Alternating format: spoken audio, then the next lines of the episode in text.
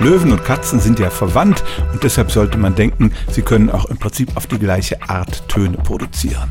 Aber eine Katze kann nicht brüllen wie ein Löwe, schon allein weil sie viel kleiner ist und ein Löwe kann auch nicht so richtig schnurren.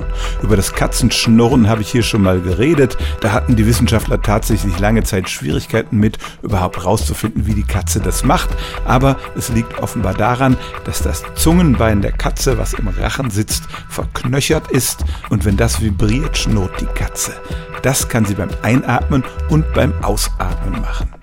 Nun können Löwen auch so eine Art Knurren hervorbringen, was so ein bisschen wie das Schnurren klingt, aber sie können das nur, wenn sie ausatmen und nicht, wenn sie einatmen.